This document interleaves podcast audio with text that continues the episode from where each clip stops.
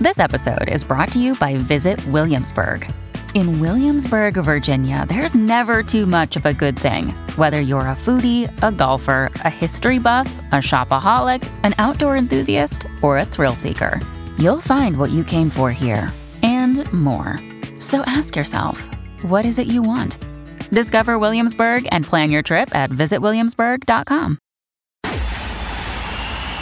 It's time for Joyce's Thought of the Day on News Talk 850 WFTL. After the February 3rd derailment of 50 freight cars from a Norfolk Southern train, East Palestine Mayor Trent Conaway declared a state of emergency as black smoke billowed from the crash site. The Times leader reported that the incident marks the third train derailment in Ohio since October of 2022. Ohio Governor Mike DeWine and Pennsylvania Governor Josh Shapiro ordered on February 6 the evacuation of a two mile by one mile zone spanning the state line. A statement from DeWine cited the presence of vinyl chloride in five boxcars, announcing that the possibility of a devastating explosion would be mitigated through a controlled release later that day. The statement said the residents who stayed near the control release risked grave danger of death. After the vinyl chloride release, DeWine and other officials said on February 8th that residents near the incident could return to their homes.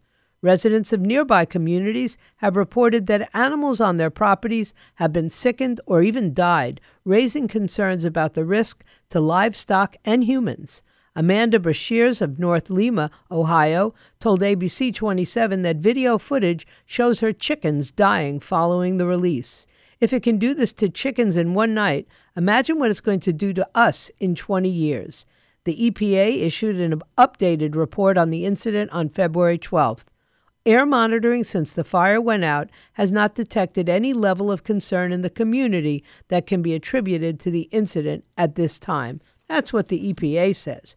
Residents may still smell odors from the site. If you experience symptoms, Columbiana County Health Department recommends calling your medical provider.